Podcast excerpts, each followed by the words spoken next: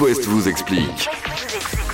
Bon, avez-vous remarqué que euh, sur toutes les pubs euh, pour des iPhones ou des iPads, le téléphone ou la tablette affiche toujours la même heure, qui est 9h40. Ah, sur les pubs, à la télé. Ah, 9h41 Et pourquoi Et Eh oui, pourquoi C'est un clin d'œil à Steve Jobs, le fondateur et patron d'Apple. En fait, ça remonte à 2007. 2007, c'est la date de lancement du premier iPhone.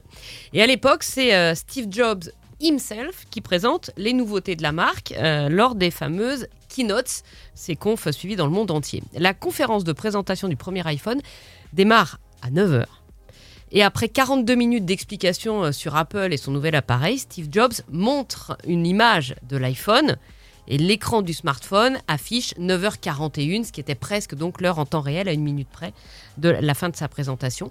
Et depuis, c'est devenu un héritage à tel point que chez Apple, où on ne fait pas les choses à moitié, on programme maintenant les keynotes de lancement de produits de manière à ce que la grande révélation du produit ait lieu environ 40 minutes après le début de la présentation pour que l'heure affichée euh, sur l'illustration de l'appareil soit proche de l'heure réelle, 9h41. C'est devenu leur fétiche. C'est leur fétiche, c'est le secret de l'heure magique d'Apple. On fait ça avec les bébés aussi. Vous savez, euh, vos enfants, à, à l'heure à laquelle ils sont nés ou pas Hop, Oh, à pas la minute. Quand ils sont petits, ils demandent ça souvent à Mais 5-6 j'étais né ans. quand, Mm. Ah, ouais. ouais, voilà.